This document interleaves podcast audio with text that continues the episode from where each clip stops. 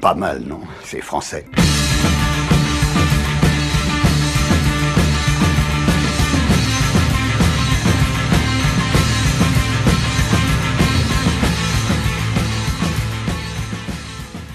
Bonjour et bienvenue à toutes et à tous pour le deuxième épisode de ce format singulier où nous partons à la découverte de parcours forcément exceptionnels.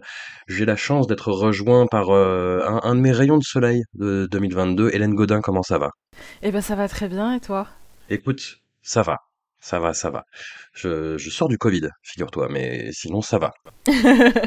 Ça a été, ça a été bourrin et, euh, et violent, mais euh, c'était comme ça. C'est, c'est le thème de cette année. Alors cette année, euh, je, je, je t'ai présenté d'une singulière façon parce qu'il m'est arrivé une aventure euh, un peu étrange. On m'a proposé de faire une vacation à la fac de Grenoble dans le cadre d'un atelier consacré à l'écriture de critiques de films, ce qui, ce qui arrive.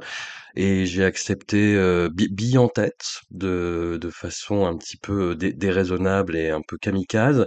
Et mmh, en fait, tu, toi, tu assurais le, le, groupe prin- principal et mmh, on s'est présenté parce qu'on a plein d'amis communs et qu'on était un peu en binôme sur ce coup-là. Et mmh, tu dis bonjour, au secours, aide-moi, qu'est-ce qui se passe, où sommes-nous?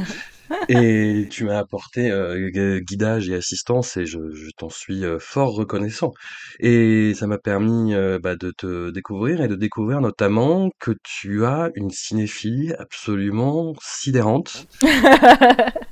Voilà, dans, dans, dans le cadre en fait de ta soutenance de thèse, tu bosses sur des, des cinéastes euh, un peu plus euh, dans les clous, on va dire, un peu plus scolaires, mais tu as une tolérance aux cinéphilies euh, extrêmes qui, moi, me laisse pantois. Je voulais commencer par te, te demander ça, comment est-ce que tu as forgé euh, ta cinéphilie et comment est-ce que tu as forgé ta résistance au cinéma les plus extrêmes et ton intérêt pour ces cinémas-là? Question très large. Oui, euh, alors euh, ma cinéphilie en tant qu'appréciation véritable du cinéma au point de vouloir en consommer sous toutes ses formes est en fait arrivée extrêmement tard. Euh, le cinéma, c'était pas quelque chose qu'on consommait beaucoup à la maison quand j'étais enfant et adolescente. Et j'ai vraiment commencé à aller au cinéma et à apprécier le cinéma sous toutes ses formes quand je suis partie de chez mes parents. Euh, donc j'avais euh, j'avais 17 ans, je rentrais à la fac et donc je rentrais en fac euh, d'art du spectacle donc à, Grenoble. Et le point de départ de ma cinéphilie telle qu'elle est aujourd'hui, elle commence avec mes cours d'histoire du cinéma en fait. Et donc en fait, il y a eu, disons, plusieurs périodes.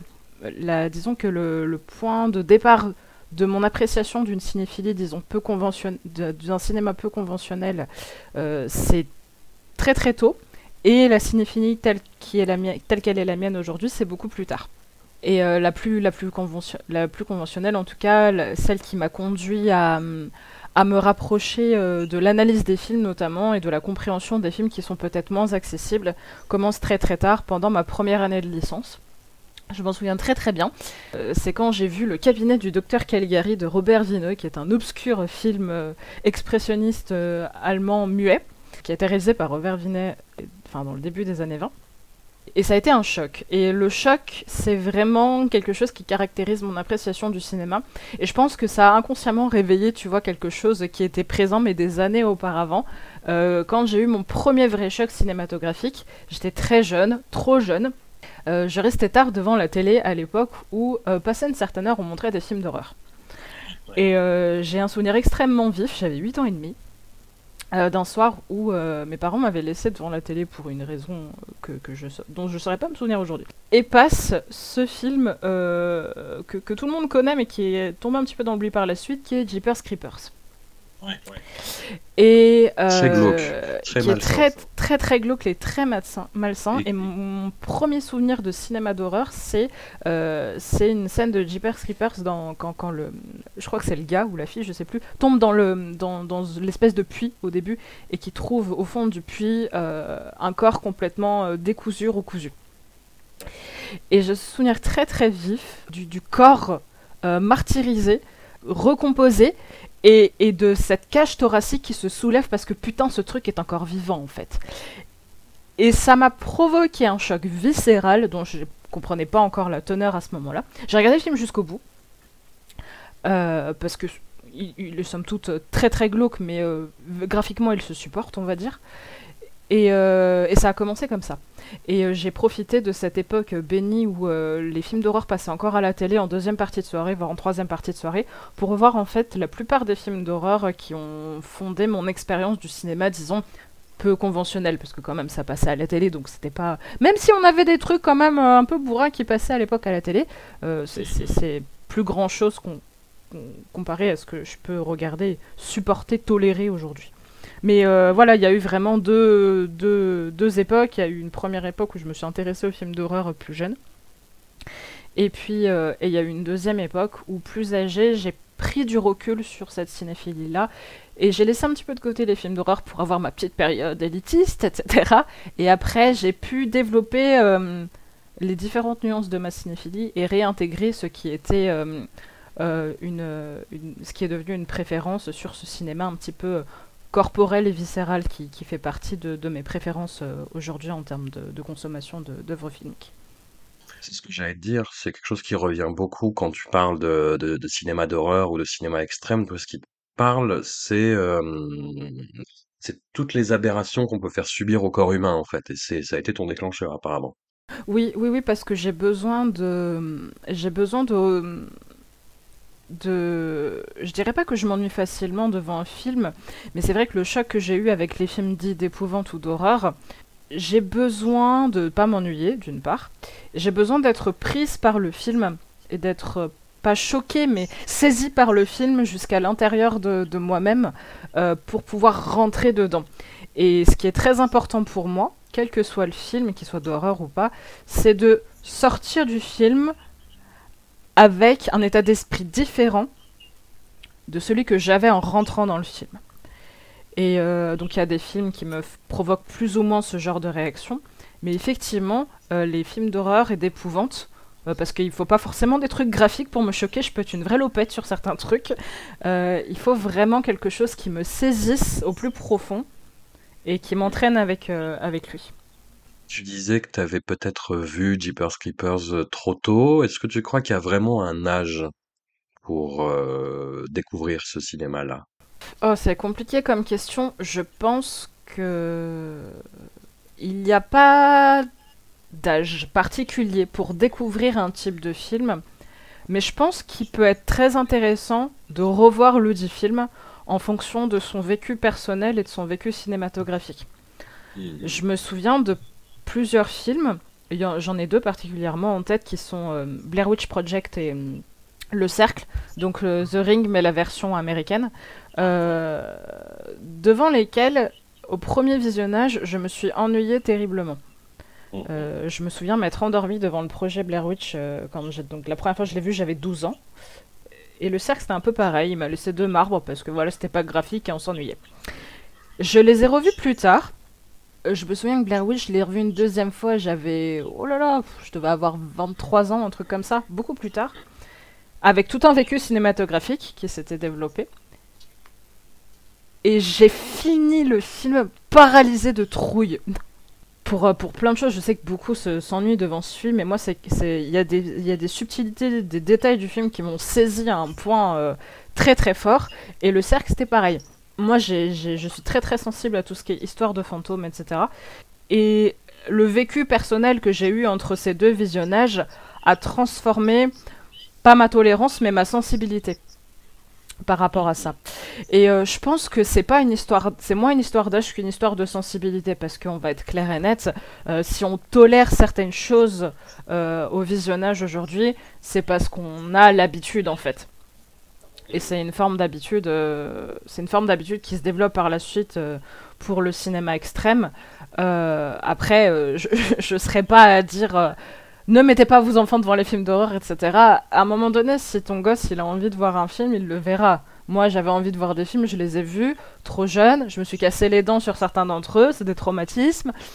Mais c'est aussi, ça fait partie aussi de l'expérience euh, cinématographique. Le choc visuel fait partie de l'expérience cinématographique, indéniablement. Dans le cas de Jeepers Creepers, en plus, c'est un film qui est particulièrement euh, piégeux et sagouin parce qu'il y a le film en tant que tel qui est assez scabreux, malsain, glauque, et puis il y a l'histoire derrière. Hmm. C'est-à-dire quand on sait que son réalisateur, Victor Salva, a en plus des casseroles pour des faits qui font que tu te dis que le monstre, en fait, bah, c'est Victor Salva lui-même. Mhm. Le, film prend encore une autre ampleur. Il y a, ce côté un peu bah, décoder les films, les avoir un petit peu de les outils de sophistication qui, permettent de les analyser et de, de, voir toute la charge qu'il peut y avoir derrière. Et puis il y a le, travail d'exégèse derrière qui peut amener un dernier effet qui se coule, quoi, un peu bien violent, quoi. Hmm, tout à fait. Oui, oui. C'est un réflexe que, qui a changé euh, dans mon appréciation du cinéma, qui était de se documenter sur les films. Autant dans une posture d'étude, c'est quelque chose que je fais en amont. Euh, quand, euh, quand on me commande une conférence, par exemple, ou, ou un cours, évidemment, je me renseigne avant. Comme ça, ça va plus vite, hein, bêtement, en termes d'analyse. Euh, par contre, pour ce qui est du cinéma extrême, euh, je ne me renseigne jamais avant. Il y a une, bah, on en avait déjà parlé plusieurs fois. euh, ce qui compte souvent maintenant au niveau du cinéma très très extrême. hein, je parle les trucs qui sont euh, vraiment qui sont quasi introuvables. Euh, dans ce type de cinéma, ce qui marche, c'est moins le fait de les voir que de les raconter. Et il y a souvent toute une légende urbaine autour de ces films, entre les gens qui se racontent des trucs qui n'apparaissent parfois même pas dans le film, et, le, et la- la différence qu'il y a avec le film lui-même, et qui m'a conduit justement à ne plus me, renseigner sur ce qu'on pouvait trouver sur ces films-là avant. Parce qu'en fait, il y a tellement peu de choses que ce qui est produit la plupart du temps, c'est pas du tout ce que tu vas voir. Et, euh, j'ai vraiment deux manières différentes d'appréhender les films, selon que ce soit pour euh, une forme de, distraction et de curiosité de, de passionné, ou que ce soit selon l'angle de l'enseignante que je suis. Moi, je sais que ça m'avait fait ça sur la, la série des films japonais euh, Guy in a Pig, qui Mhm. était euh, bah, un petit peu les, les, les, hum, les- les premiers films un peu cultes là-dedans, dans le cinéma extrême dans les années 80, quand il n'y avait pas encore toute cette euh, dé- démocratisation de tous les formats et où les films étaient beaucoup moins faciles à trouver. Mhm. C'était une, une série de films mythiques où il y avait beaucoup de légendes euh, Mm. autour d'eux, notamment la- le fait de savoir si le 3 ou le 4 était vraiment un snuff movie, enfin voilà. Mhm. Et quand tu les vois, ah, tu ouais, ouais, effectivement, c'est violent, mais bon, c'est pas à la hauteur de, du mythe qu'il peut avoir derrière. Oui, tout à fait. Il y a, y a y a vraiment une, une volonté euh, de se raconter des histoires avant de les voir, euh, qui, qui est une partie très très intéressante, je trouve, de la culture du cinéma extrême. On pourrait écrire des thèses et des thèses là-dessus. Euh, et, et pour le coup, oui, Guinea Pig en est un parfait exemple. Enfin, les, grands films extrêmes tels que, je sais pas, Serbian Film, Cannibal Holocaust, euh, ce, genre de, de, de, premiers films dont on te parle quand tu commences à rentrer là-dedans.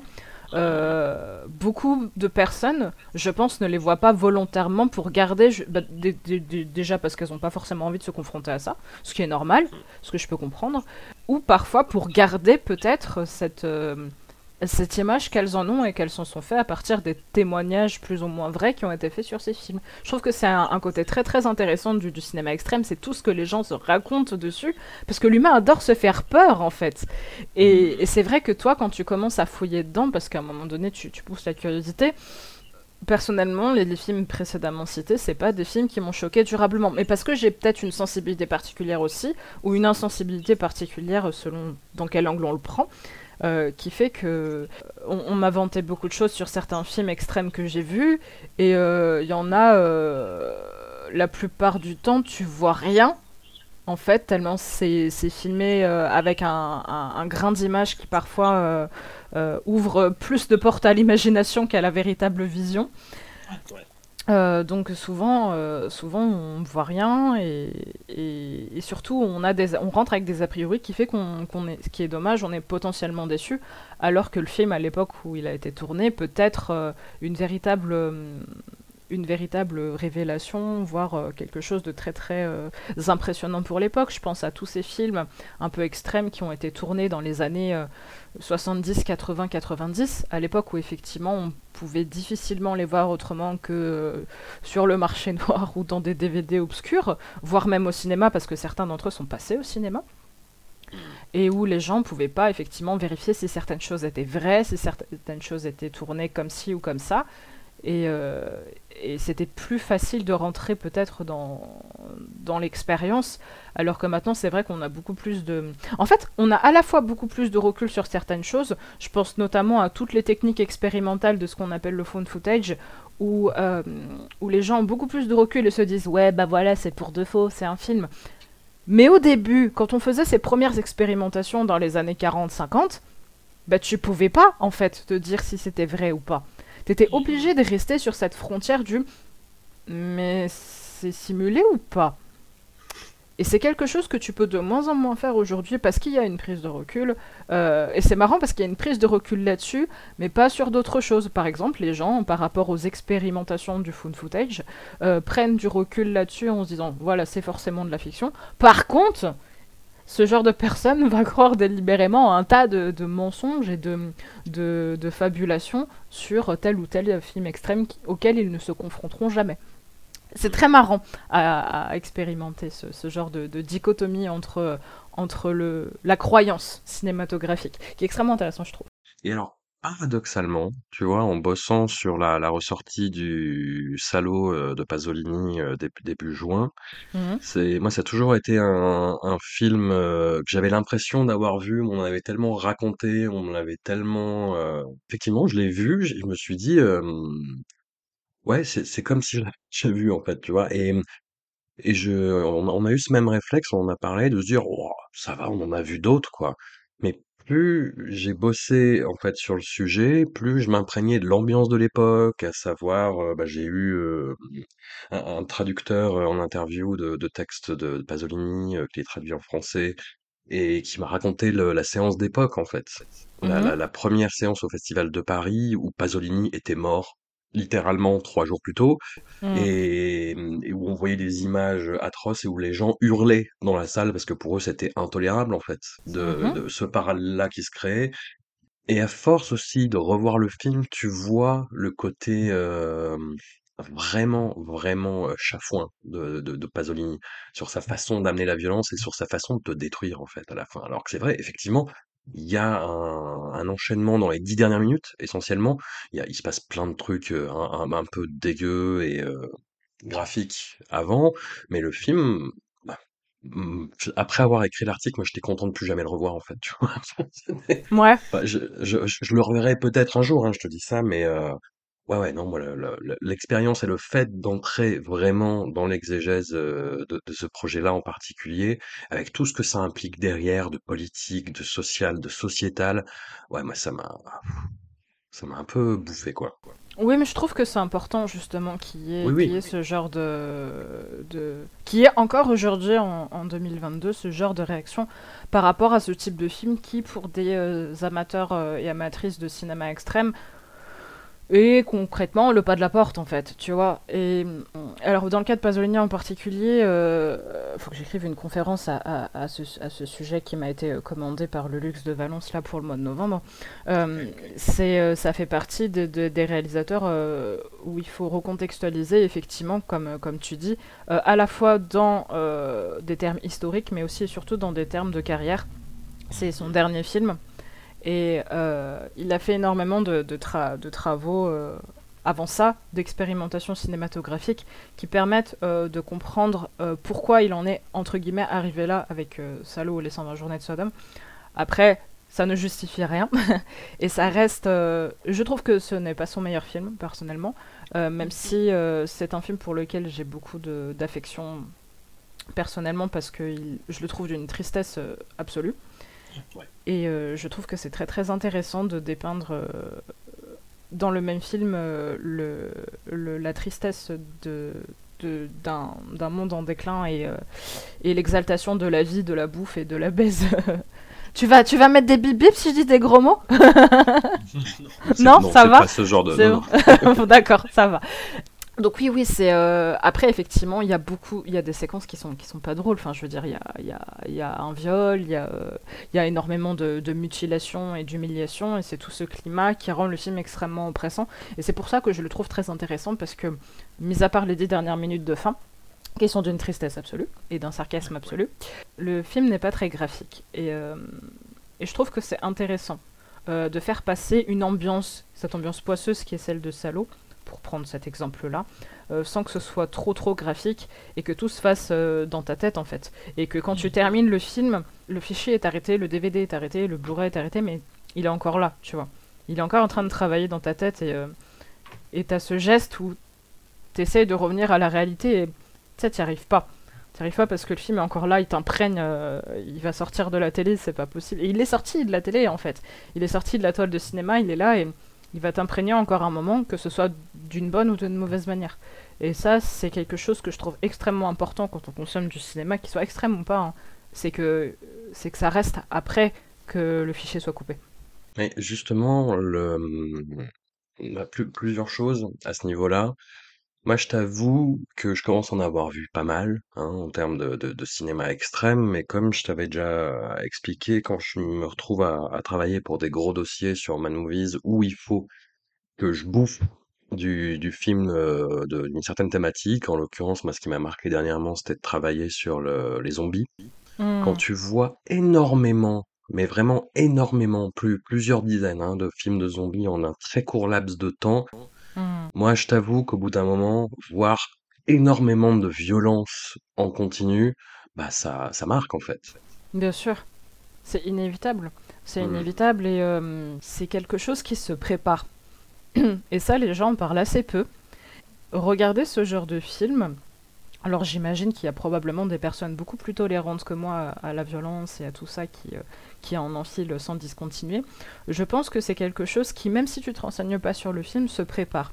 C'est une expérience qui se fait euh, avec un œil qui, qui n'est pas averti, mais qui est éduqué. Et ça, je trouve que c'est deux choses différentes entre être averti de ce qui va se passer et être éduqué à voir ce genre de film.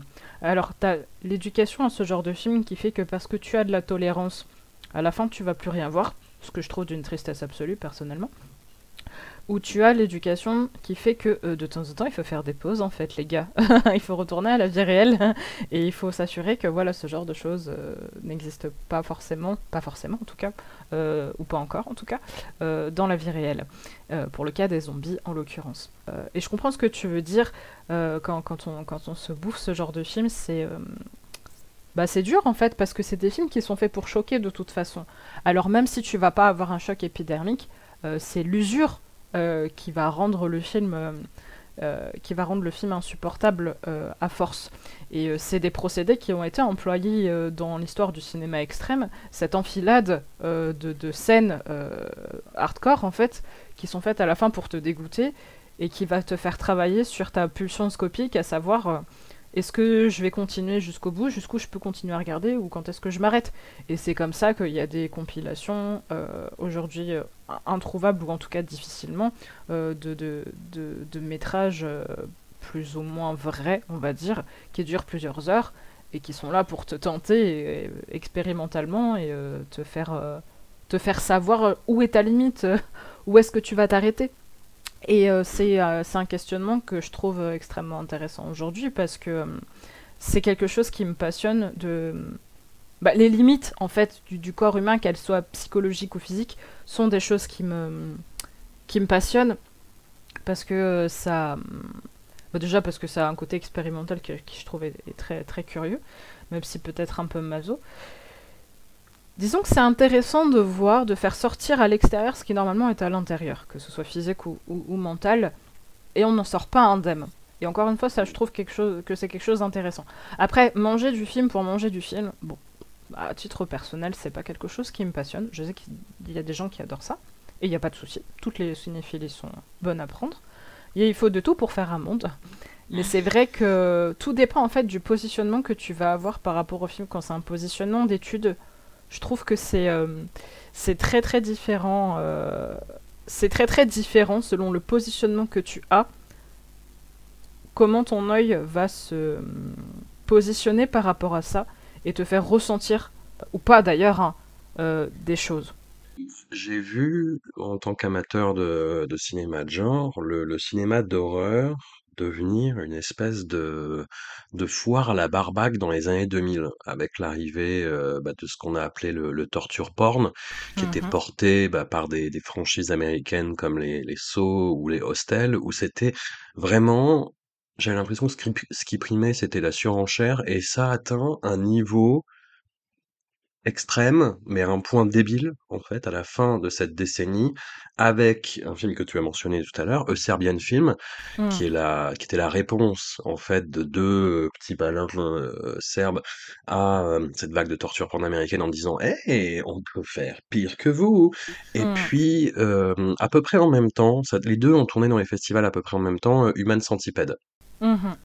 Voilà, de, de Tom Six, qui est euh, Tom Six, qui est, euh, je, je pense qu'on peut le dire, c'est factuel, qui est, qui est un roublard, qui est un escroc, qui est un type à peu près sans talent, en fait, qui n'arrive même pas à vendre euh, son dernier film, euh, Onania, parce que de l'aveu de tous ceux qui l'ont vu, c'est complètement nul et c'est vraiment de la provocation à la petite semaine, en fait.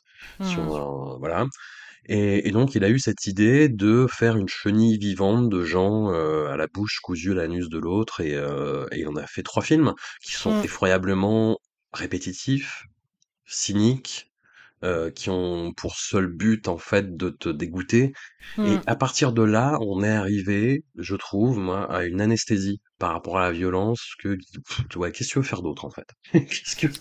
qu'est- on- on- Enfin, et Serbian Film, c'est pareil, en fait. C'est, c'est, c'est, hum, il y a, il y a ce côté-là, et il y a le côté, ouais, surenchère, cynique, consumériste, capitaliste, quoi. Je, j'emploie des gros mots directs, mais Mm. moi, c'est ce que ces films-là m'évoquent, en fait. Une espèce de dégueulis, euh, de, de foire à l'échalote, quoi. Euh, alors on peut faire pire, déjà, première Oui, chose. oui, oui, oui. Euh, déjà. Euh, ensuite, je suis assez d'accord avec toi euh, par rapport à ce type de film. Bah, notamment, en fait, toute la vague des années 2000 euh, du côté du cinéma d'horreur et du cinéma extrême est très très intéressante à analyser parce qu'il y a eu effectivement euh, ce que je trouve très très drôle en tant que, en tant que, chercheuse en, cinéma. Euh, je, je le savais pas à l'époque hein, où j'ai découvert ces films parce que bah, moi, dans les années 2000, euh, bah, mine de rien, début des années 2000, j'avais 8 ans. Donc je commençais à découvrir. Je commençais à découvrir ce genre de film, donc voilà, moi je découvrais les films et je regardais les films et ça s'arrêtait là. Pour moi, le plus grand mythe euh, de l'histoire à l'époque, c'était Hostel, c'était Saw, c'était incroyable et magique. Parce que je pouvais pas les voir parce que j'avais pas l'âge requis pour entrer dans la salle à ce moment-là.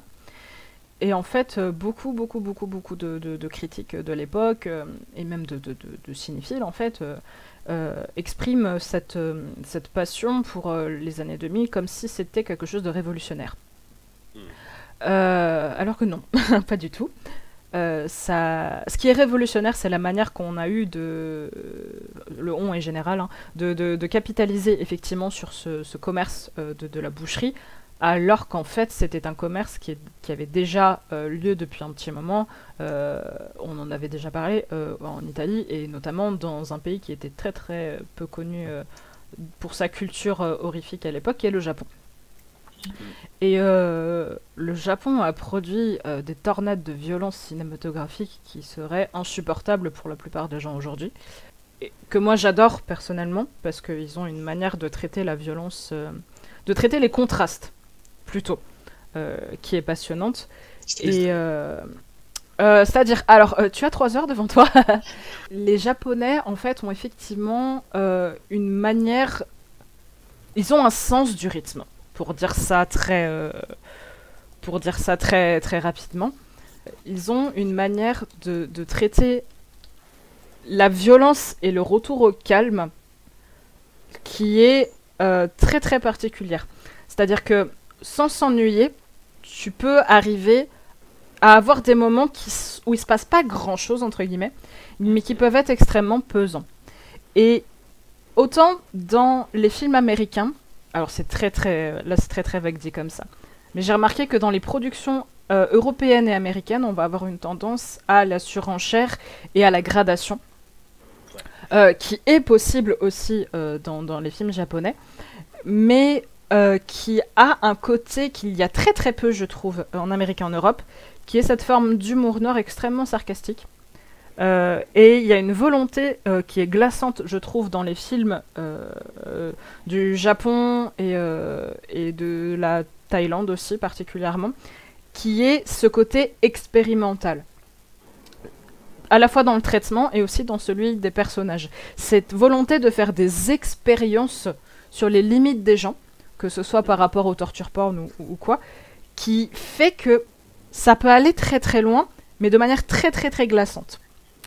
Et cet alliage du, des contrastes entre les périodes de grand calme, qui peuvent être parfois extrêmement touchantes, et cette période de violence qui peut être par conséquent très très forte, euh, font des films qui sont vraiment glaçants. Et quand tu en sors de certains d'entre eux, euh, faut prendre un peu de temps pour s'en remettre déjà. Et tu en sors euh, physiquement exténué. Pas parce que tu t'es fait chier, pas parce que c'était dégoûtant, mais parce qu'il s'est passé un certain nombre de trucs qui fait que tu ne sais pas quoi en penser. Parce que tu vas avoir un personnage qui va expliquer peut-être sa volonté expérimentale, qui fait qu'en fait, oui, tuer des gens, mais il fait ça pour l'expérience, mais c'est un peu chelou. Euh, c'est pas bien de tuer des gens. Mais en même temps, le mec, il n'est pas tout à fait net, ou la meuf, hein, n'est pas tout à fait net dans sa tête. Et... Enfin, oh, je pourrais parler 4 heures du cinéma euh, hardcore euh, japonais. Euh... Des titres en particulier, moi, ça m'évoque grotesque. et c'est exactement le film dont j'allais parler parce que c'est, je l'ai vu très très récemment.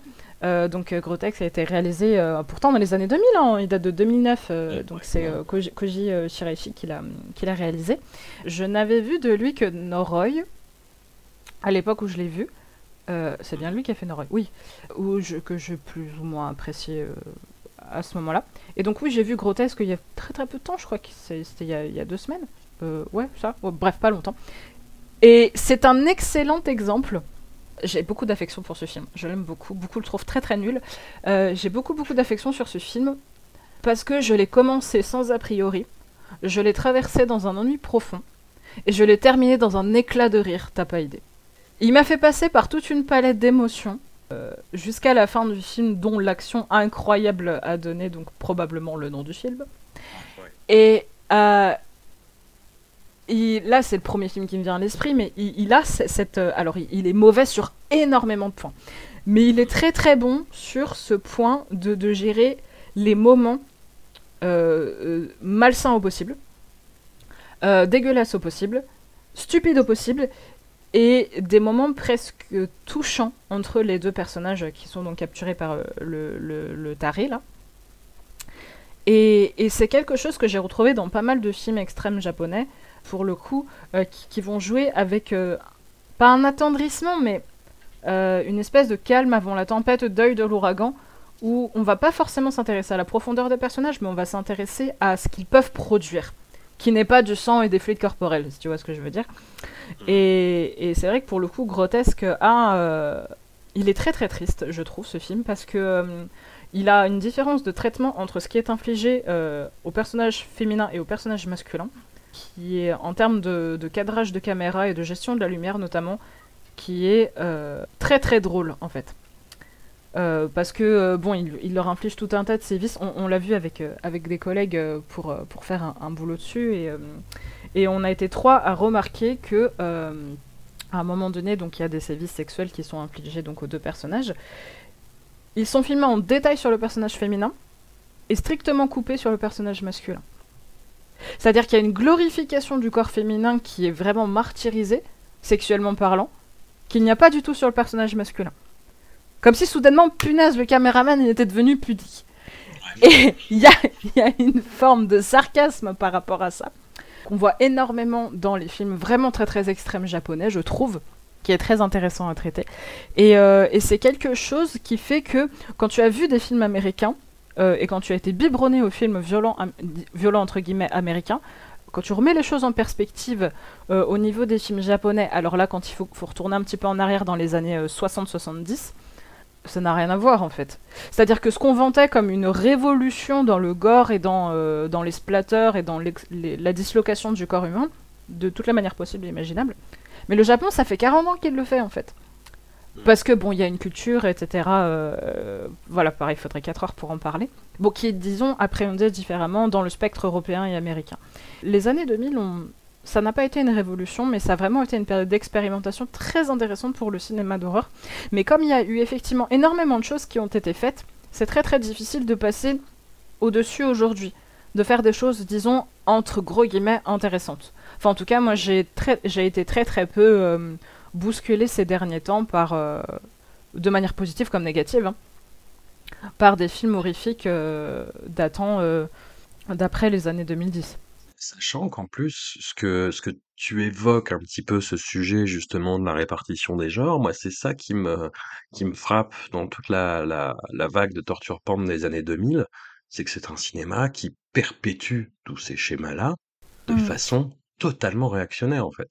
C'est-à-dire? C'est-à-dire que tu tu as la la la position de la femme suppliciée et tu n'as que très peu de renversement de perspective à ce niveau-là, en fait. Tu as Hostel 2, Mmh tu vois? À la limite dans le cinéma américain, hein, moi je pense Mmh vraiment et tu as un côté, heu, dans les Saw qui est effroyablement, heu, conservateur, moralisateur. Tu vas punir par là tu heu, où tu as péché. Enfin, c'est Mmh. dans les Saw, ça ça ça atteint un stade complètement débile où dans Saw 5, tu as un personnage qui est puni parce qu'il a fumé, tu vois? Enfin, c'est, et des cigarettes. Là et dans le cinéma japonais, je sais et asiatique en général, j'ai l'impression qu'il y a un espèce d'impensé plus cathartique qui justement va essayer d'un petit peu de bousculer ces schémas-là. Après, est-ce le cas? Est-ce volontaire aussi? Tu vois? Enfin, c'est cette question parce que grotesque, moi la lecture que tu en fais, je me demande si c'est volontaire, vu le cursus du réalisateur? Euh, je sais pas. je sais pas. À l'heure actuelle, je n'ai vu que deux films de, de Ouais. Shiraishi et j'ai pour projet de me faire une grosse rétrospective là pendant le mois d'août sur les films qui sont trouvables, donc Mmh. qui ont été réalisés entre 2007 et 2017. 2019 pour Hellgirl, je crois. Euh, Ouais, si, c'est ça. Donc il a fait plein de choses différentes. Donc il- avant de me faire un avis euh, sur lui, je, je vais voir euh, un petit peu plus de choses à son sujet. Mais j'ai remarqué que que les Japonais faisaient de moins en moins ce genre de film. Alors après, il faudrait, euh, constituer un corpus particulier et précis euh, pour, euh, pour analyser ce type de tendance, mais j'ai surtout été marqué par, par leurs films qui suivaient, disons, différentes, différentes impressions par rapport à l'évolution de la société. Et plus que tout, je trouve que les films japonais, quel que soit leur degré de violence, sont nappés d'une grosse solitude. Et je trouve que ça les rend tristes déjà. Ça les rend différents parce que souvent, quand tu regardes les, schémas des films d'horreur euh, européens et américains, la solitude, elle est recherchée, in- in- involontairement ou pas. C'est des gens qui se mettent volontairement à l'écart, euh, soit parce qu'ils ont des positions politiques ou culturelles qui sont marginales, soit physiquement parlant, parce que c'est des gens qui vont se perdre dans la forêt et se faire bouffer par je ne sais quelle créature. Et c'est des gens qui vont avoir tendance à se séparer, le groupe se sépare euh, dans la construction narrative, et à la fin, il en reste qu'un, voire il en reste pas du tout. Alors que dans les films japonais, euh, là j'ai Kiyoshi Karos- Kurosawa qui me vient en tête particulièrement, les personnages sont seuls de base. Et c'est d'une tristesse, mon dieu, c'est terrible. Et ça va peser plus fort que tout ce à quoi ils vont être confrontés par la suite et c'est d'une violence alors qu'il se passe pas grand chose. Hein. Je pense à Kairo par exemple, qui euh, dans, les films que j'ai vus récemment m'a laissé dans un état de torpeur que, que la plupart des films extrêmes que j'ai vus n'ont pas réussi à m'imposer au quart en fait. Parce que, euh, et je trouve que c'est passionnant, hein, il y, a- il y a que les Japonais qui arrivent à faire ça. Il y a quelque chose de beaucoup plus puissant qu'un qu'un taré qui va venir découper des gens. Il y a cette solitude, c'est quelque chose d'impalpable et qui est là partout, en chacun des personnages, et personne ne peut être épargné. Cette espèce de, de solitude, de tristesse, ce, truc, je saurais pas dire quoi, comment ça. Ah, je saurais pas dire exactement, mais c'est quelque chose qui est là partout, euh, qui est là comme une épidémie, et qui est juste là en fait de base. C'est pas quelque chose que les personnages vont rechercher, c'est quelque chose qui va être présent dans le traitement de la couleur, dans le traitement du cadre, dans le traitement du rythme, dans le traitement de la narration, qui était là au début, qui était là avant que le film commence, qui est là à la fin, et qui restera là une fois que le film sera terminé. Et euh, je trouve que c'est particulièrement visible dans les films euh, japonais à partir des années euh, 2000, mais surtout de la décennie 2010, où on va avoir une exploitation de cette solitude qui est euh, imposée, qui est fatale, euh, qui, qui- à laquelle les personnages sont soumis malgré eux en fait. Et je pense que c'est euh, super intéressant à analyser et que c'est une autre forme d'extrême euh, qui est possible aussi dans les films qui sont graphiques, il hein, n'y a pas de souci. Mais très très souvent, je remarque que Enfin, j'ai été, j'ai été frappé par ces quelques films japonais que j'ai vus où les gens cherchaient juste de la compagnie en fait avant toute chose, quoi. Et à, se, et à, s'amuser, à en jouer, à chercher euh, peut-être, je sais pas, la chaleur humaine ou j'en sais rien. Euh, faudrait, faudrait s'y pencher plus précisément. Euh, et ça, ça leur gangrène le cerveau de telle sorte qu'à la fin, ils arrivent juste à détruire tout ce qu'il y a autour d'eux, quoi. Il y a un distributeur euh, français, Capricci, qui sort deux films de, d'un, du même réalisateur, Tetsuya Mariko, euh, Becoming Father et Destruction Babies. Mmh. C'est des films qui traduisent ça, mais sous, sous un jour qui a déjà été exploré notamment par, euh, par Sonotion dans des, des films comme Imizu particulièrement.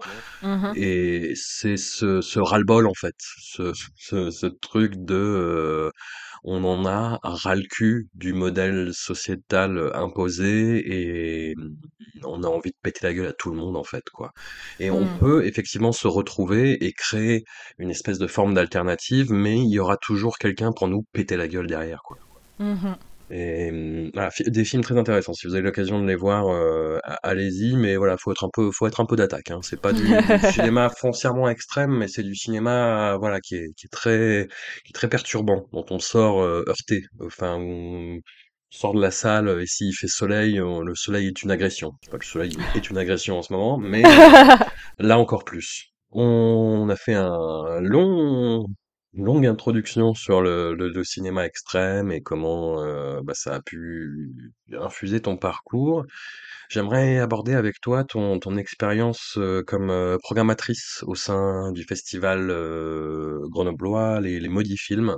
Mmh. Alors, un festival qui a, qui, a, qui a, une histoire un petit peu compliquée, heurtée, qui est vraiment porté par des passionnés, parce que pas de thunes, parce que le soutien d'une structure locale, euh, et heureusement, euh, mais voilà, faut faire ça, c'est un festival qui est fait vraiment avec des bouts de ficelle, par des passionnés. Comment t'es arrivé là-dedans et qu'est-ce que cette expérience t'a apporté? Question encore plus large, tu as 6 heures devant toi. Waouh, trop bien. Mmh. Euh, alors je suis arrivée là-dedans à la base, à la toute toute toute toute toute toute, toute base. Euh, pendant mes années d'études, euh, donc j'étais en master à l'époque, et j'avais un cours qui s'appelait politique culturelle cinématographique, et je devais euh, faire un dossier sur, sur une, structure culturelle ou un festival culturel grenoblois. Et c'est une collègue, une collègue à moi qui, qui m'a dit j'aimerais bien faire ça sur le festival des maudits films. Donc il s'appelait le festival des maudits films à l'époque et qui s'appelle le maudit festival désormais. Et on s'est retrouvé comme ça à interviewer donc euh, euh, Karel Kistreberg, qui était la directrice du Festival des mots des films à l'époque. Il en est sorti un entretien de deux heures et demie, donc à partir duquel on a monté euh, un dossier pour, pour notre cours. Pour l'instant, ça s'est arrêté là. Par la suite, la vie a suivi son cours. J'ai eu très peu l'occasion en fait d'aller voir des films par la suite.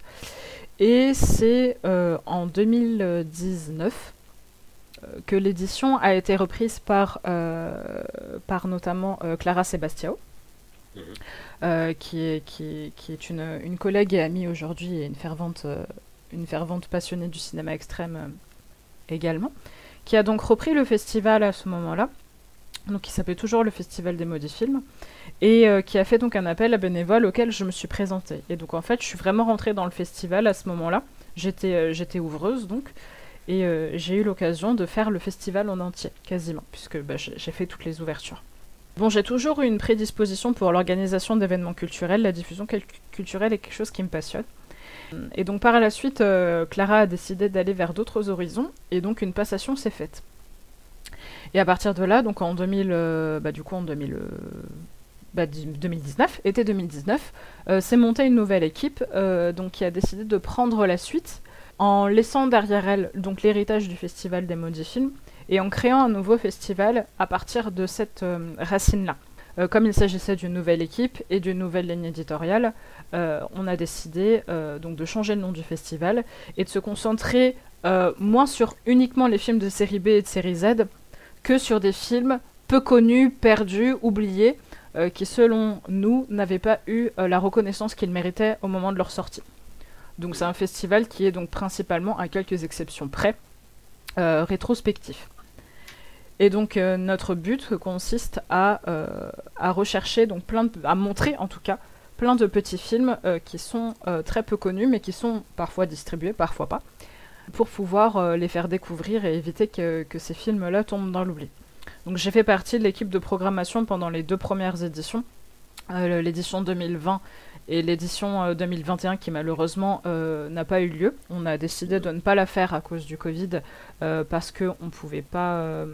Enfin, les, circonstances étaient trop complexes et on ne voulait absolument pas le faire en ligne, donc on a décidé d'annuler l'édition. Et à partir de l'édition 2022 et la 2023, je me consacre davantage à tout ce qui est euh, diffusion culturelle et communication du festival. Donc je ne suis plus trop à la programmation, mais je reste à l'administration euh, du festival. Et donc euh, cette année, on est sur une équipe un petit peu plus minimaliste parce que bah on reste bénévole, donc bah, certains décident à un moment donné de prendre le large sur d'autres expériences. Donc on a un noyau un petit peu réduit cette année, mais ça va pas nous empêcher de faire une édition avec une semaine thématique principale qui est en train d'être définie actuellement avec euh, des projections euh, du euh, mardi au dimanche avec notre partenaire principal, nos partenaires principaux qui sont la Cinémathèque de Grenoble et, le Ciné-Club de Grenoble. La première expérience du coup en 2019, comment tu as vécu le festival In Extenso? Ça a été brutal parce que Clara avait fait une sélection extrêmement éclectique et particulière, bon, qui, qui, est la sienne. Ça a été vraiment mes premières expériences avec vraiment des films qui étaient peu connus. Euh, j'ai fait notamment euh, euh, la découverte incroyable et magique de Jodorowsky, que j'avais, dont j'avais jamais vu de film à l'époque, avec El Topo, son western un peu, un peu pété, qui était, si je me souviens bien, le film d'ouverture de l'édition 2019. Et le deuxième gros choc cinématographique, ça a été Salomé de Carmelo Bene. Euh, que je ne pensais pas voir au départ parce que j'étais en train de compter la caisse, je crois, je sais plus ce que c'était. Et euh, c'était un moment très, euh, très drôle quand j'y pense parce que j'ai failli pas y aller justement parce que voilà, j'étais occupée. Et Clara m'a arraché de la caisse de la boutique en me disant Si, si, si, il faut absolument que tu le vois, il est incroyable Il faut absolument que tu y ailles. Elle m'a arraché de la caisse, elle m'a foutu dans la salle et elle m'a dit Regarde-le, tu sors que quand c'est fini. Donc je sais pas si tu l'as vu.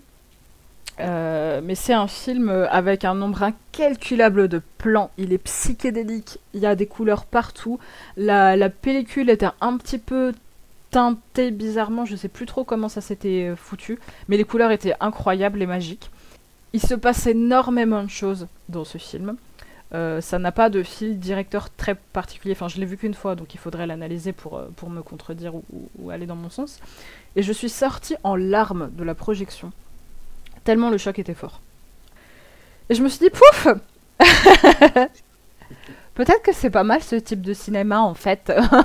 Et ouais, ça a été, ça a été une expérience euh, parce que ça fait partie aussi de l'expérience. Des fois, on peut, on, a fini ce qu'on a à faire, on peut effectivement aller voir les films. Bon, souvent pas en entier parce qu'on est très occupé avec euh, avec la gestion de l'événement, mais on, peut, on peut voir certains films et bah, surtout quand on est juste bénévole, comme c'était mon cas à l'époque. Et euh, le, film est, le film est incroyable. Donc après, il y a, eu plusieurs autres. Euh, il y, avait des projections vraiment diverses et variées pendant cette, euh, pendant cette, cette édition-là. Bon, il y a eu des, y a une soirée film de monstres où bon, je suis un petit peu moins fan de ce genre de, de film-là, mais ça a attiré pas mal de monde. C'était, je crois que le samedi, on a eu Pink Flamingos que j'avais jamais vu en entier et que j'ai vu sur grand écran, que j'ai trouvé incroyable. Et donc à l'époque, il n'y avait pas de séance le dimanche, ça s'arrêtait le samedi. Et ouais, je l'ai vécu comme vraiment une expérience, euh, une expérience très très enrichissante, bon, une expérience très très euh, enthousiaste parce que voilà, faire du bénévolat dans les festivals, ça a toujours été ma cam. Mais là, pouvoir voir euh, des films comme ça qui étaient bah, que je ne connaissais pas, que j'avais jamais vu, donc pour lesquels je n'avais aucun rapport que celui de cette découverte au cinéma, c'était incroyable pour moi de se dire je vais pas voir ces films parce que je, veux les, je ai vus en DVD ou quoi et que je vais enfin les voir sur grand écran. Euh, ce qui est le rapport que beaucoup de personnes ont euh, quand ils se rendent au festival aujourd'hui. Des films qu'ils ont déjà vus quand ils étaient plus jeunes et qui veulent revoir euh, par sentimentalisme, par nostalgie. Là, c'est vraiment la découverte de ces films qui sont jamais projetés nulle part et qui le seront peut-être plus. Et sur grand écran et dans une vraie salle de cinéma. Et ça, simplement, ça, cette petite expérience-là, ça a quelque chose de très gratifiant. C'est une expérience magique de se dire voilà, il y a une séance, ce film est introuvable, si tu vas pas maintenant, tu le reverras peut-être jamais.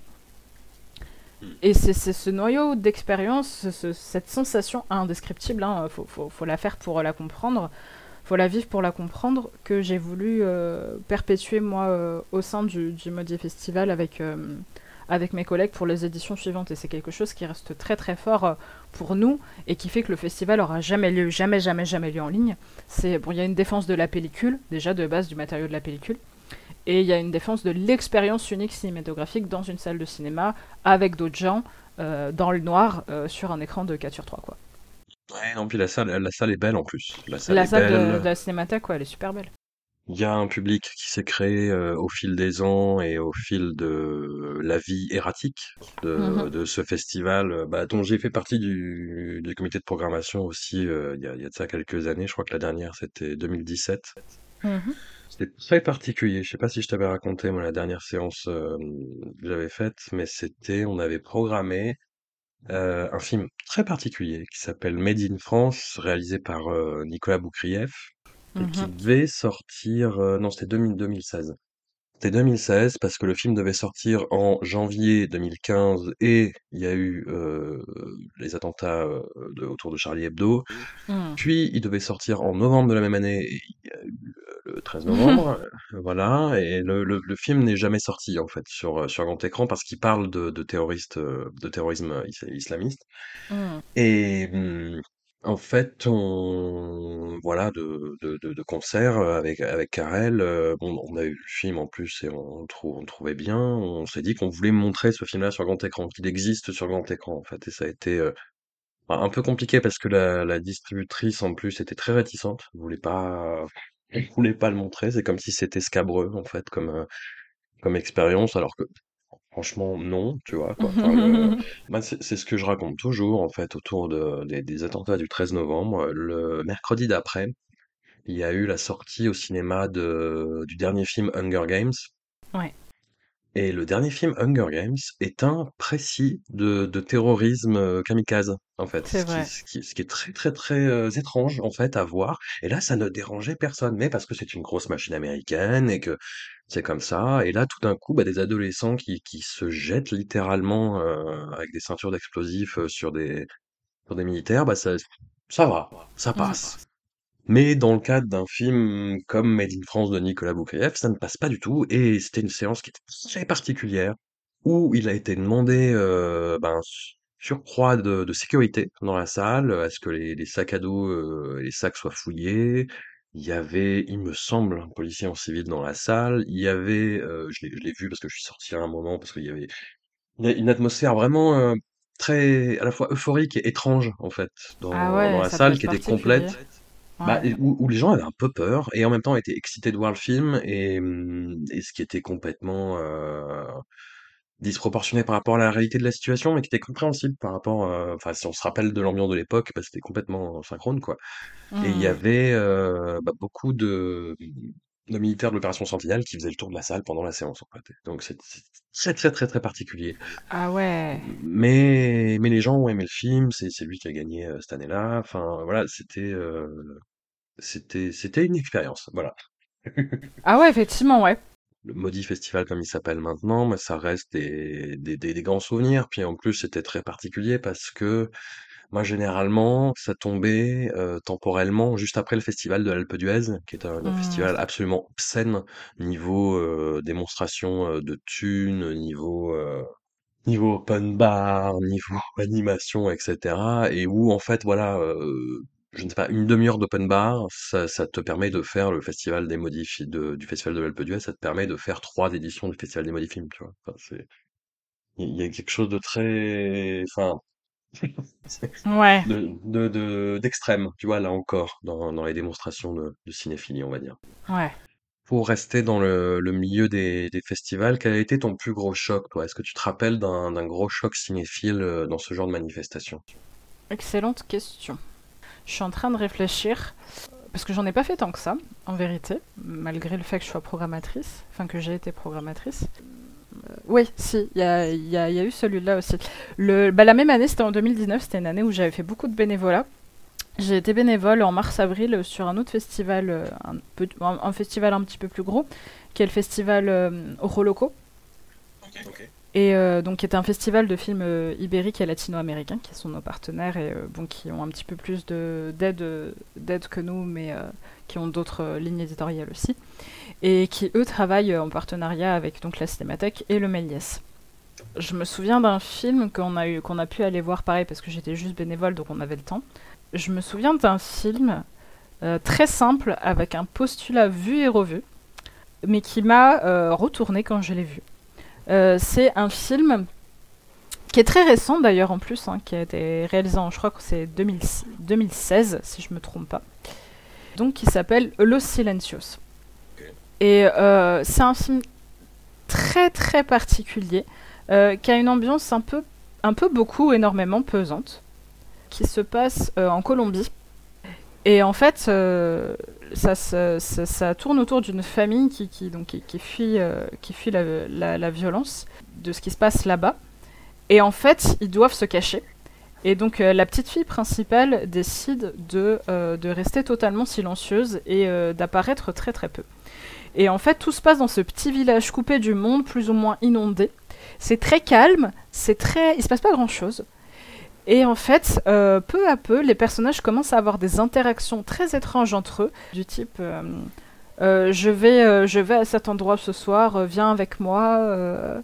Et les gens, peu à peu, autour d'eux, commencent à les ignorer. Et en fait, tu te rends compte, dans les dix dernières minutes du film, que tous ces personnages un petit peu bizarres sont en fait décédés.